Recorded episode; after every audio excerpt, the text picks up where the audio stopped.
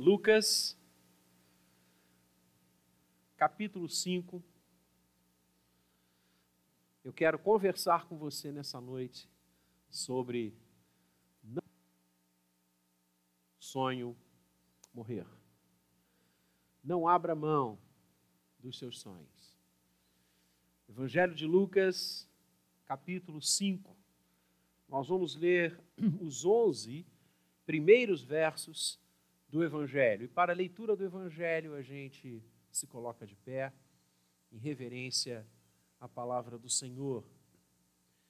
Assim diz o texto santo: Aconteceu que, ao apertá-lo a multidão para ouvir a palavra de Deus, estava ele junto ao lago de Genezaré e viu dois barcos junto à praia do lago. Mas os pescadores, havendo desembarcado, lavavam as redes. Entrando em um dos barcos, que era o de Simão, pediu-lhe que o afastasse um pouco da praia. E assentando-se, ensinava do barco as multidões. Quando acabou de falar, disse a Simão: Faze-te ao largo e lançai as vossas redes para pescar. Respondendo-lhe Simão, mestre, havendo trabalhado toda a noite, nada apanhamos, mas, sob a tua palavra, lançarei as redes. Isto fazendo, apanharam grande quantidade de peixes e rompiam-se-lhes as redes. Então fizeram sinais aos companheiros do outro barco para que fossem ajudá-los. E foram e encheram ambos os barcos, a ponto de quase irem a pique. Vendo isso, Simão Pedro prostrou-se aos pés de Jesus, dizendo: Senhor, retira-te de mim, porque sou pecador. Pois à vista da pesca que fizeram, a admiração se apoderou dele e de todos os seus companheiros, bem como de Tiago e João, filhos de Zebedeu, que eram seus sócios. Disse Jesus a Simão: Não temas, doravante serás pescador de homens. E arrastando eles os barcos sobre a praia, deixando tudo, o seguiram. Deus abençoe a leitura da sua palavra. Você pode se assentar. Houve um filósofo não tão distante da nossa época que cunhou praticamente toda a sua visão, os seus escritos, a sua é, proposta filosófica numa expressão: somos o nosso sonho. Dizia isso, sermos o conjunto daquilo que nos motiva, daquilo que nós criamos como nosso ideal ou nossos ideais. O conjunto daquilo que nos faz acordar de manhã cedo, enfrentar a jornada à labuta ou à boa hora do dia e retornarmos para os nossos lares. Aquilo que motiva o nosso coração a ir em frente, a enfrentar sacrifícios, obstáculos, o nosso sonho. Somos o nosso sonho. Compomos assim algo longe, fora e maior do que nós.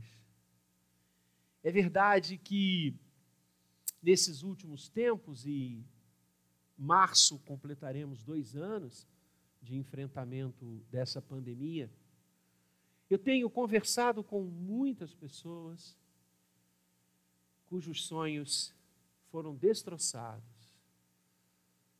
Enfermidades em casa, mortes em casa, perda dos seus empregos, dos seus estudos. A faculdade que eu dirijo, nós perdemos nesses dois últimos anos mais da metade dos alunos. E muitos deles foram meus alunos e ligaram para mim ao longo desses quatro últimos semestres letivos, alguns até choraram ao telefone quantas vezes eu ouvi a voz deles dizendo: terei de abrir mão do meu sonho, porque não reúno mais condições. Não é apenas professor de pagar a faculdade, eu não reúno mais condições de estudar. A minha vida está um caos, a minha mente. Eu estou triste, deprimido, angustiado, desesperado. O texto que lemos é um texto tão impactante, esta passagem foi tão marcante na vida dos apóstolos que os evangelhos sinóticos retratam e falam sobre esta passagem. Uma passagem deveras conhecida de todos nós. Nossa, quantas vezes já voltamos os nossos olhos, o nosso coração para ela. Quantos sermões já pregamos sobre esse texto, quantos textos escrevemos, quantas reflexões, mas eu quero voltar a ele nessa noite porque de forma muito especial o Senhor nos fala neste relato, nos animando. Como lindamente a mocidade escolheu o tema desse ano para conversar e viver como jovens da igreja. O relato inicia, eu escolhi Lucas propositadamente. O relato começa a mostrar que Jesus estava em franca atividade ministerial. Aliás, como o Senhor nos é mostrado assim. E de fato assim o era. Marcos então é campeão em nos apresentar a atividade intensa de Jesus. E não discrepa Lucas, nem tampouco Mateus. Sim, o Senhor estava sempre agindo sempre atuando. Não havia tempo ruim. Não havia perseguições, bloqueios ou ameaças que o fizessem parar. Ao contrário, o seu ministério, que aqui está no seu albor, tornou-se tão intenso, tão forte, tão impactante, que o próprio Sinédrio enviou comissões para ouvir Jesus e saber de forma mais detalhada quem ele era. E quantos relatos dessas comissões caminham na linha do homem nenhum falou como ele. Ninguém nunca fez o que ele faz. O Senhor está intensamente abençoando e ajudando vidas. As multidões o apertavam. Para quê? Para ouvir a palavra de Deus. Verso 1 apertá-lo a multidão para ouvir a palavra de Deus. Ele estava junto ao lago de Genezaré, uma extensão bastante intensa de águas, onde muitos pescadores ganhavam a sua vida, exerciam o seu mistério, saíam ainda muitas vezes à noite, a madrugada inteira passavam na pesca e voltavam de manhã cedinho com o seu sustento, com o sustento da sua casa. Muitos ganhavam o salário do dia em relação à pesca que faziam. E Jesus vê dois barcos junto à praia. Já estão recolhidos. Os pescadores que neles estavam já desembarcado, desembarcados estavam e lavavam as suas redes. Lavar as redes para um profissional da pesca significa a minha faina acabou por hoje. O meu trabalho cessou. Eu já fiz o que eu tinha que ter feito. O lavar as redes era um símbolo e um sinal de que aquela jornada havia cessado. E assim eles faziam para preservar as redes e poder usá-las por mais tempo. Jesus entrou em um dos barcos, que era o de Simão, Pedro, e pediu que ele se afastasse um pouco da praia. E Pedro imediatamente aqueceu. E não obstante as horas passadas nas águas, lançando redes e trazendo, e trazendo, a imensa maioria dos pescadores, após a comercialização daquilo que haviam pescado, iam para os seus lares descansar, dormir. alimentar-se, para poder, à noite que viria, novamente lançar-se ao mar. Era duro, era uma jornada dura. E Pedro certamente estava cansado. Pedro certamente estava exausto do trabalho a noite inteira. Mas não se furta a atender o pedido de Jesus. E embarca com ele. E afasta-se um pouco da margem. E o Senhor, então, do barco, prega, ensina, exorta, pastoreia aquela multidão. Que lindo! Imaginem a cena, eu fico muitas vezes, quando leio passagens assim, eu fico buscando mentalizar a cena. Pedro no bar, ali, assentado, ensinando, na praia, uma galera, uma multidão, ouvindo a própria palavra de Deus falar de si, ouvindo o Verbo que se fez carne e habitou entre nós, ouvindo aquele que ninguém falou como ele. E Pedro ali, atento, ouvindo, bebendo do ensino do Senhor, na proximidade que aquele barco trazia. E após ensinar as multidões, verso 4, quando acabou de falar, o Senhor dirige-se a Pedro e o convida a novamente lançar-se às águas, fazer-se ao largo, dar início a mais uma jornada de trabalho. Dia claro. E Pedro, que era homem do mar, quando Jesus diz a ele: Vamos voltar para as águas. Lança de novo as redes. Quando Jesus o convida a voltar a pescar, qual é a reação de Pedro? Educadamente. Educadamente, Pedro retruca. E do alto da sua autoridade de homem do mar, de pescador, de uma vida afeta ao mar e a pesca. Ele não usa dessa autoridade para dizer ao Senhor: Olha, quem sabe disso sou eu. não. Mas Pedro diz algo muito bacana. Ele diz: Senhor, eu trabalhei toda a noite.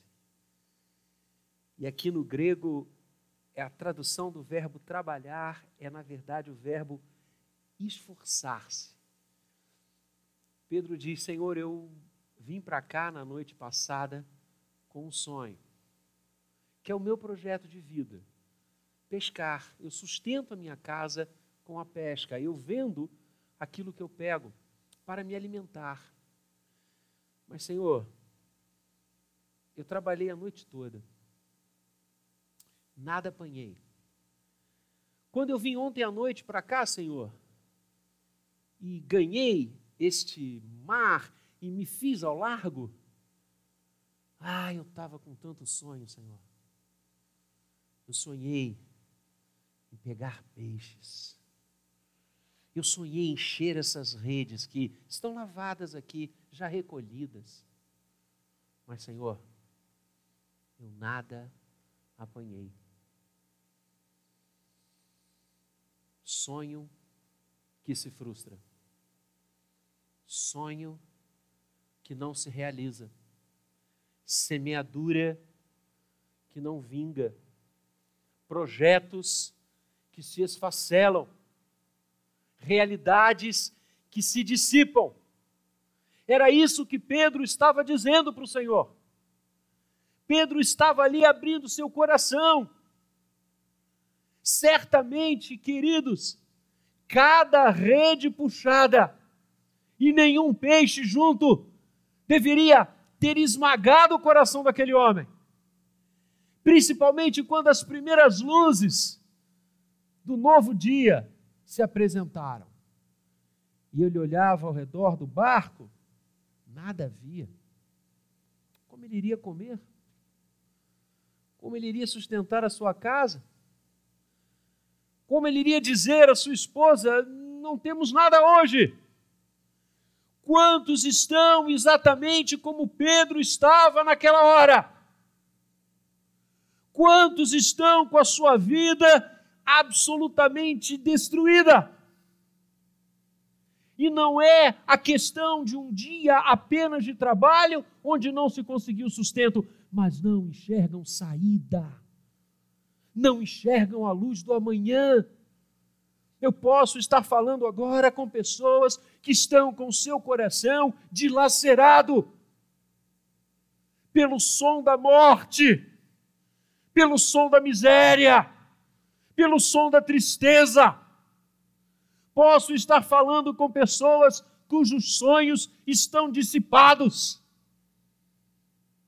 Mas eu quero dizer a você nessa noite que há alguém que não irá deixar isso acontecer. Porque novamente eu volto a Pedro. E ele diz: o que eu acabei de narrar. Senhor, eu me esforcei a noite inteira. Eu nada apanhei. Inclusive, Senhor, eu queria é, lembrar o Senhor: o Senhor não é do mar, eu sou, que essa hora não é hora de pesca. hora da pesca é de noite. Agora, com essa claridade, com essa agitação, com, esse, com essa multidão ali na praia, sabe quando os peixes vão aparecer, Senhor? Nunca. Mas eu quero dizer a você que em todas as minhas Bíblias, esse mais está sublinhado grafado, destacado, porque aqui é que a história de Pedro começa a mudar. É aqui que o sonho dele não morre. É aqui que a esperança volta a brotar no coração daquele homem. Porque olhem que coisa linda. Mas tudo isso que eu falei é verdade trabalhei a noite inteira, as redes já estão lavadas, não peguei nada, isso não é hora de pescar, mas sob a tua palavra eu lançarei as redes de novo. Ainda que as pessoas que estão lá na praia, homens do mar, vão me ver lançando a rede aqui, vão me achar completamente doido. Mas o Senhor está dizendo: o Senhor está mandando. Então, olha, sob a tua palavra, eu lançarei as redes. e lançou. E quando Pedro lança, diz o verso 6, apanharam uma quantidade tão grande de peixe que as redes se rompiam.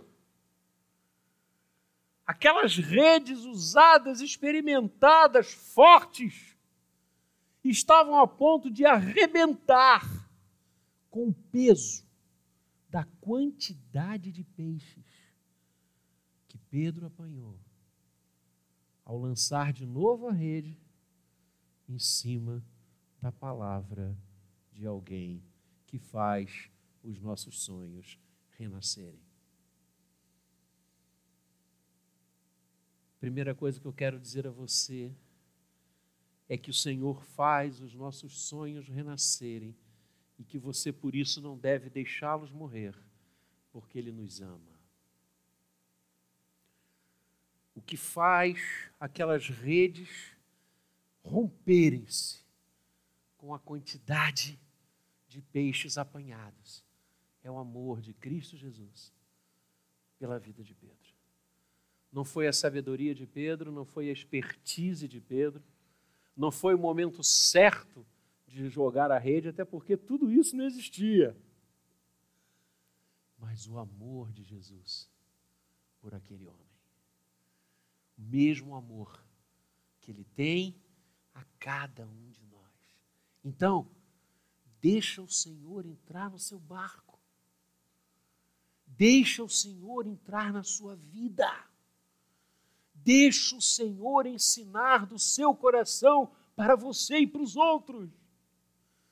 Deixe que Ele faça morada no seu dia a dia, na sua existência.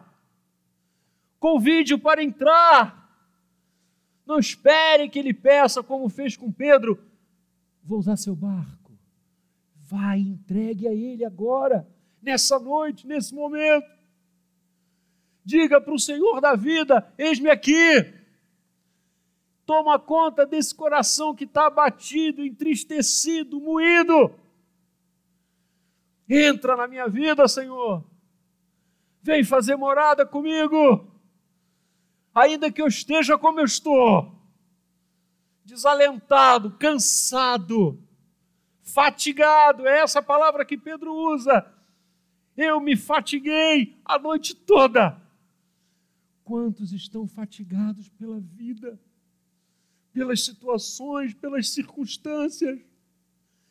Quantos há que não conseguem mais enxergar a luz do dia que vai nascer? Eu tenho conversado e caminhado com pessoas assim, e eu quero dizer a você, a cada uma, que nós cremos naquele que renova os nossos sonhos, porque nos ama. A palavra diz: Eis que estou à porta e bato. Se alguém ouvir a minha voz e abrir a porta, eu entrarei, cearei com ele e ele comigo. E esse texto não é ministrado para aqueles que não conhecem o Senhor. Esse texto é dirigido à igreja. Esse texto é dirigido aos donos de barcos. Através desse texto, Jesus está dizendo a nós nessa noite: Eu vou usar o seu barco, eu vou usar a sua vida. Topa? Diga sim. E escute o Senhor dizer a você: lança de novo a rede. Lança de novo a rede. Você já sonhou, você já quis intensamente algo, como Pedro quis pescar algo naquela noite toda. Pode ser a sua família, a sua esposa, o seu marido, a quem você amou apaixonadamente, a quem você veio diante do Senhor e disse sim, e fez um pacto com ele e com ela um pacto de amor, de carinho, uma aliança de vida, de cuidado, de serviço, de fidelidade, de carinho, de sonhos. E talvez hoje você olhe para trás e diga: não é possível que eu fiz isso. Aonde está esse homem? Onde está essa mulher? Eu tenho um grande amigo que capitania um dos grandes escritórios de direito de família da nossa cidade. E alguns dias atrás nós conversávamos e ele disse: Lá, nunca eu trabalhei tanto, nunca tantos lares racharam, nunca tantos casais desistiram do sonho de construir uma vida em comum. Então eu quero dizer a você: lança as redes de novo. Lança as redes de novo. Não desista da sua família. Não desista da sua esposa. Não desista do seu marido. Lança as redes de novo. É o Senhor que está dizendo isso, porque Ele vai renovar o seu amor, o seu sonho, o seu projeto. Lança as redes de novo. Creia nisso. porque Ele renova os nossos sonhos, porque nos ama. Pode ser os seus estudos. E você sonhou, e você olhou para frente, e você se lançou. E talvez hoje você tenha deixado isso, desistido disso, ou prestes a desistir. Lavar as redes, jogar os livros fora, esquecer daquilo que animou o seu coração e fez você abraçar esse sonho maravilhoso de crescer, de ser um profissional abençoador nessa sociedade. Eu quero dizer a você nessa noite: lança as redes de novo. Resgate esse projeto. Resgate a paixão do estudo. Veja que coisa linda, Deus lhe deu inteligência e fez você capaz de abençoar tanta gente. Pode ser no seu trabalho. Que projeto lindo levou você a trabalhar, a unir-se a essa empresa onde você está hoje, ao negócio que você está fazendo, a área que você está construindo. E você pode hoje estar dizendo assim para mim: Ah, pastor, eu não tenho ânimo mais. Eu não aguento mais, eu durmo já pensando, ai, amanhã vou ter que ir para lá, vou ter que trabalhar, vou ligar o computador e ficar em frente a ele. Pastor, eu estou querendo lavar as redes. Eu quero dizer a você nessa noite, lança as redes de novo. Não desista do seu trabalho. Não desista daquilo que você faz. Você vai ver as redes se romperem de peixe.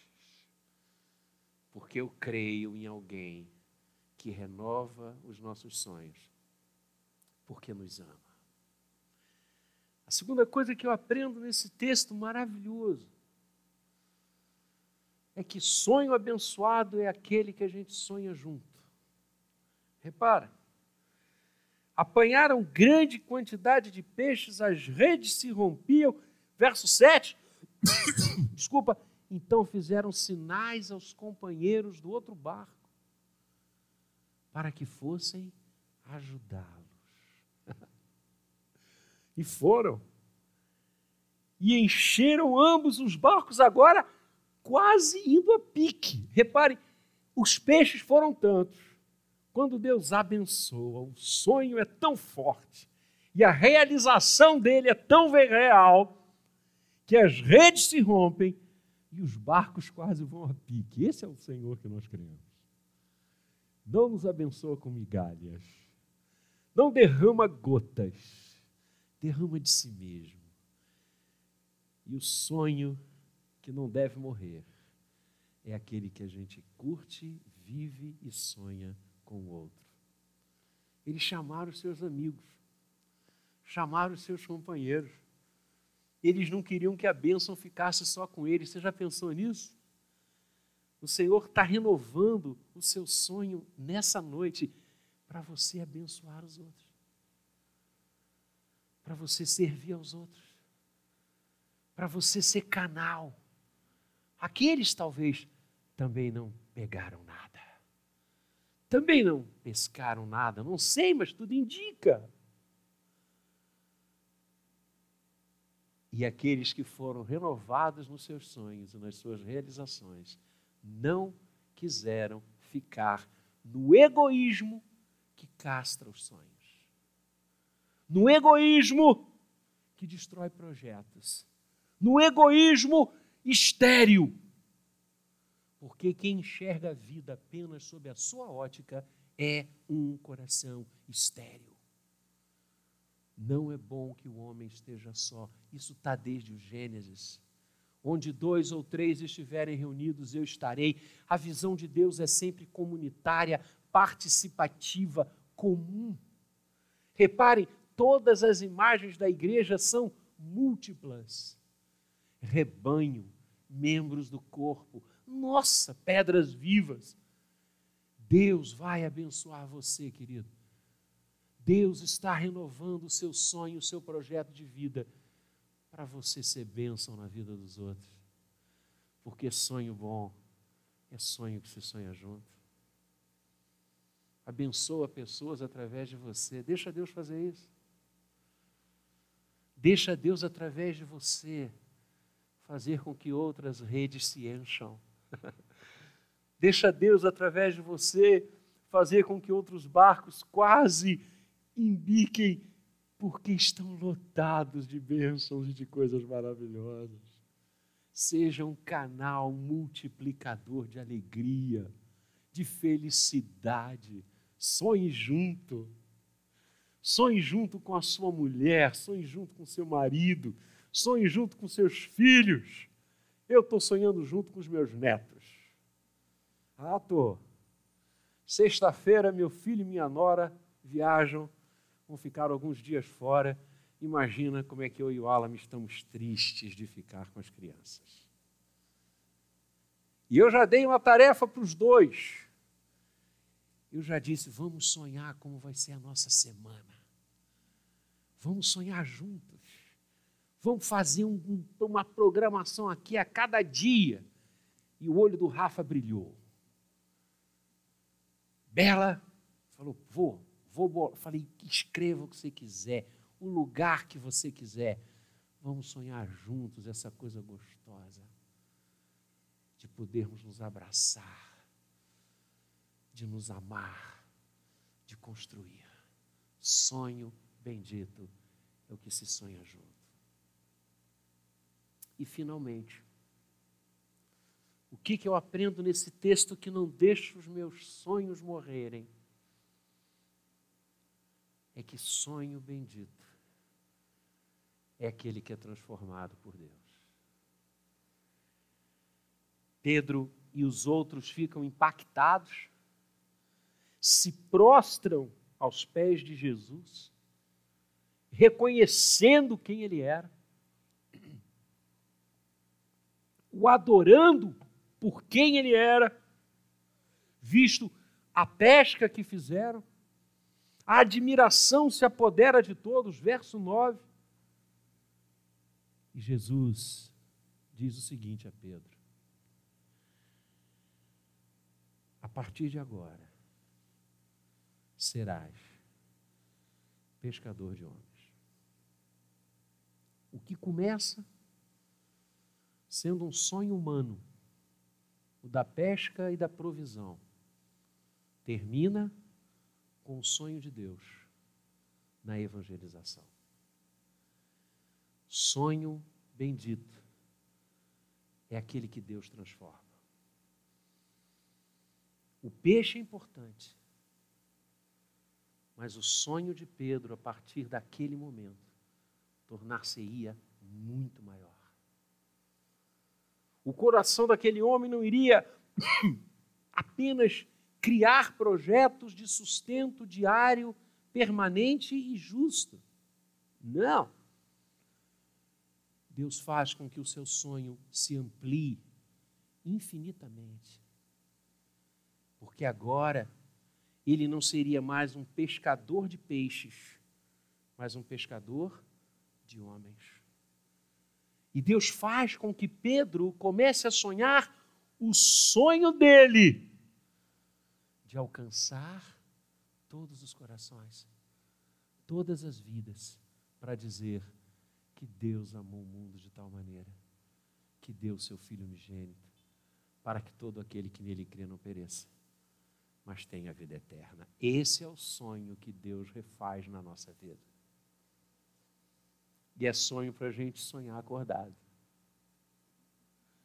Porque é o sonho da cruz e do túmulo vazio. É o sonho da redenção. E se eu sou o meu sonho, eu sou o sonho da graça de Deus. Eu sou o sonho não dos projetos apenas humanos que se extinguem, que passam e que, ainda que abençoados por Deus, tem a sua dimensão, mas é o sonho da eternidade, do reino, daqueles que aguardam o que manda os peixes virem. Aqueles que sonham e clamam, Maranata, ora vem, Senhor Jesus.